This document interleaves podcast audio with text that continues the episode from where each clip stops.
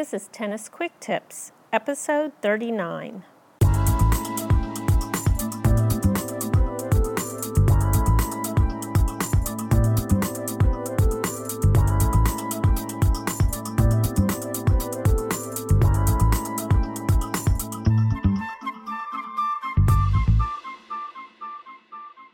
Hey, it's Kim from TennisFixation.com, your host for the Tennis Quick Tips podcast. With every episode, Tennis Quick Tips gives you a quick and easy tip to apply to your game, improve your play, and make sure you're having fun every time you step on court. This week, we're going to talk about one of the rules in tennis that you want to be sure you never violate and you want to be sure if someone pulls it on you that you know exactly how the rule is properly applied. I'm talking about the rule on hindrances. I often get asked questions from my tennis fixation followers about rules questions. And it's my experience both in the kinds of questions and comments I get on my tennis fixation site and in the matches I play that a lot of people are not clear on the rules of tennis. And I can also tell you, based on my experience, if you know the rules of tennis, you can be sure there are times when you are going to be able to claim points because the rules are in your favor. And I can also tell you that the person who seems to know the rule on a tennis court is often the one who ends up with the point. So I'm not saying that you should ever violate the rules, cheat, claim a rule as some goes a certain way when it really doesn't. But I am saying it's in your best interest to know the rules of tennis. I sometimes work as a tennis official, and I mean a really low level tennis official. I know I've mentioned that here on the podcast before, but because of that, I'm hyper aware of the rules and how few tennis players really know them. And I try to make it a practice to be sure when any strange situation arrives, arises in a match that I play or that I see, that I find out what the rule is and what was the proper way for that point to go down. So, one of the rules that seems to give players a lot of trouble is the rule on hindrances. This is ITF Rule 26. And here's exactly what that rule says if a player is hindered in playing the point by a deliberate act of the opponents, the player shall win the point. However, the point shall be replayed if a player is hindered in playing the point by either an unintentional act of the opponents or something outside the player's own control, not including a permanent fixture. So there's really two issues on the hindrance rule. The first is was a player actually hindered? And the second is, was the act that is being claimed to be a hindrance deliberate and intentional or unintentional? So let's talk about that second aspect of the rule first whether the act is intentional or unintentional. I'm going to give you a really good example of this that has happened to me and it may have happened to you.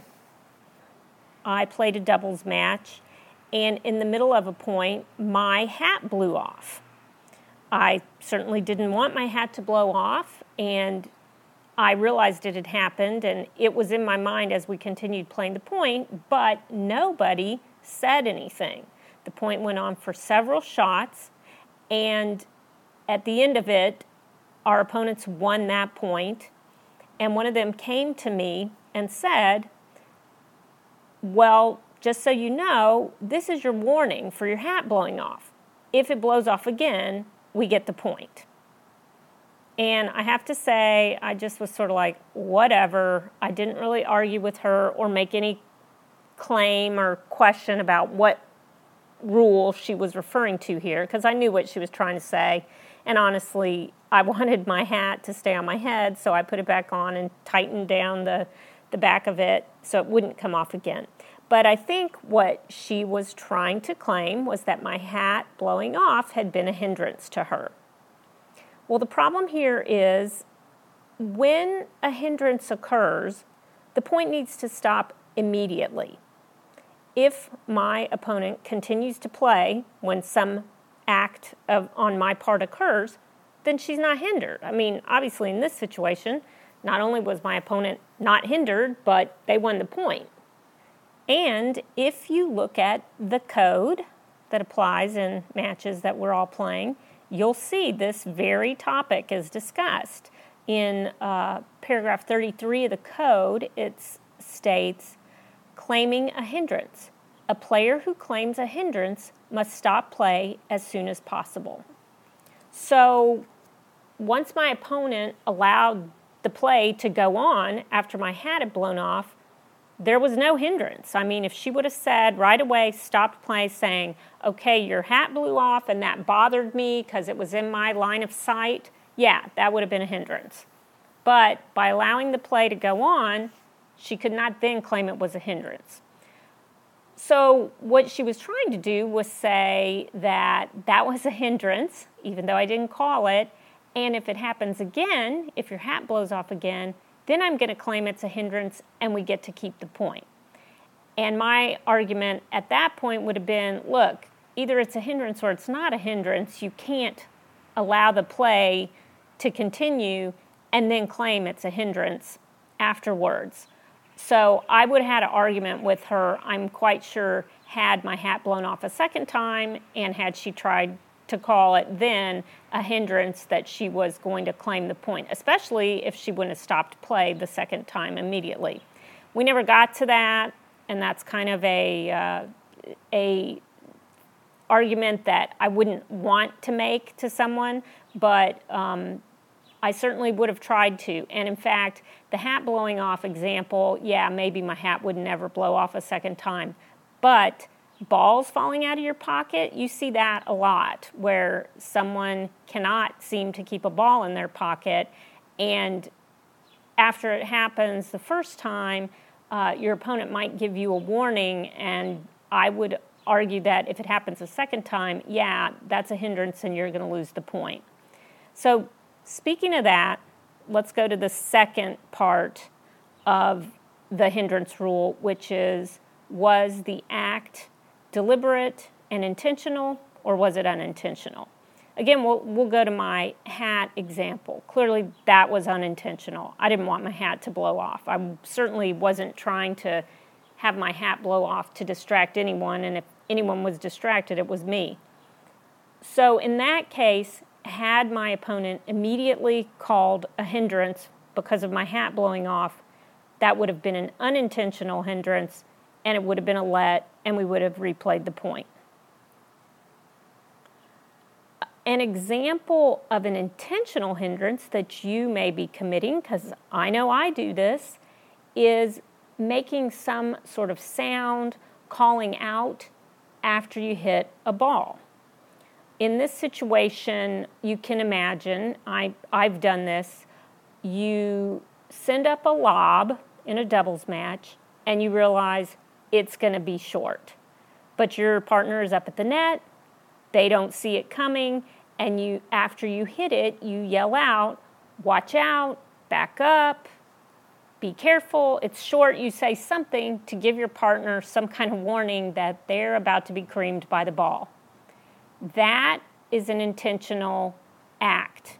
You calling out, those words came out of you on purpose. It doesn't matter whether you intended to hinder your opponent by doing it, because you probably didn't. You probably just honestly were trying to warn your partner. But you intended to say what you said, and your opponent can claim that it's a hindrance. And there's actually some helpful language in the code telling you how to know when that kind of act is a hindrance. If you look at paragraph 34, it says talking when the ball is in play. Singles players should not talk during points. That's pretty obvious. They don't have anybody to talk to, anyways. Talking between doubles partners when the ball is moving toward them is allowed. So, this is, for example, when someone hits a ball that you think is going out and you shout to your partner, watch it, or bounce it. Or maybe um, when you're going for the poach, you yell out switch. That type of uh, act, that type of noise that you make intentionally when the ball is coming in your direction is okay. The code goes on to say in this paragraph 34 doubles players should not talk when the ball is moving toward their opponent's court. That would be the example I gave at the beginning. When I hit a lob that I realize is going to be short, and I start talking to my partner to tell her to get back or get out of the way, that lob is traveling toward my opponent, and the fact that I'm talking could be a hindrance to them. The code goes on and says when talking interferes with an opponent's ability to play a ball, it is a hindrance. Then it even explains, for example, if a doubles player hits a weak lob and yells, get back, and the yell distracts an opponent who is about to hit the ball, then the opponent may claim the point based on a deliberate hindrance. If the opponent chooses to play the lob and misses it, the opponent loses the point because the opponent did not make a timely claim of hindrance. For example, if a player yells after an injury or getting stung by a bee, this is an unintentional hindrance that would entitle the opponent to claim a let. So, obviously, going back to my hat blowing off, if it's truly a hindrance to my opponents, they need to stop play and call it right away. Then we'll get into the intentional versus unintentional, and that'll help us decide whether we play a let or whether my opponent can claim the point right out. For you, I think the important thing to remember, for me too, is what was happening on the court, where was the ball traveling? Things that I do can only hinder my opponent if they're the ball is traveling towards them and they're setting up to hit a shot. If the ball is traveling towards me, then my opponent can't be hindered because I've got to hit something before it's their turn to hit again. So, when you come up in these situations, here's what I think you need to remember. First of all, was there an actual hindrance? Was somebody honestly bothered by the action that occurred? Two, was the hindrance called immediately? You can't call a hindrance after the point's over. You can't keep playing, see what happens, and then try to call a hindrance. That's like getting two chances. So if you think your opponent has done something to hinder you, you need to stop play, call the hindrance immediately. Similarly, if your opponent tries to call a hindrance on you, they need to stop play right away. They cannot continue playing out the point and then try to call a hindrance. Three, was the act deliberate or was it unintentional? The hat falling off, unintentional the first time for sure. The calling out words, warnings, talking to your partner, that's intentional, that's deliberate, and that's going to be a different kind of hindrance. Finally, when you're trying to decide on this, you have to think about what direction was the ball traveling. Was it traveling towards you when you made the, the noise, when you called out to your, your opponent, or when you called out to your partner, for example, to say, let it go, bounce it, then that is not a hindrance to your opponent. When you've hit the ball and it's traveling towards your opponent and you call out to your partner, get back, move, get out of the way, yeah, that's a hindrance. This is definitely one of those rules that is very sloppily applied in match play among recreational players. So learn the rule, make sure it's properly applied, and then you can be sure you're not losing out points to someone who thinks that every hindrance entitles them to claim the point, and similarly, that everything that happens is a hindrance. If you know the rule, then you can stop those those situations from arising and you will not give up points that you are entitled to. Well, that's it for this week's Tennis Quick Tips. I hope that if you have your own rules questions or if you have any other tennis questions, you'll be sure and send them to me. You can always reach me at kim at tennisfixation.com. I love answering questions. I actually email people several times a week with their questions. And if I get good questions that I think we all should remember or know about, then I'll be sure and do a podcast episode on them.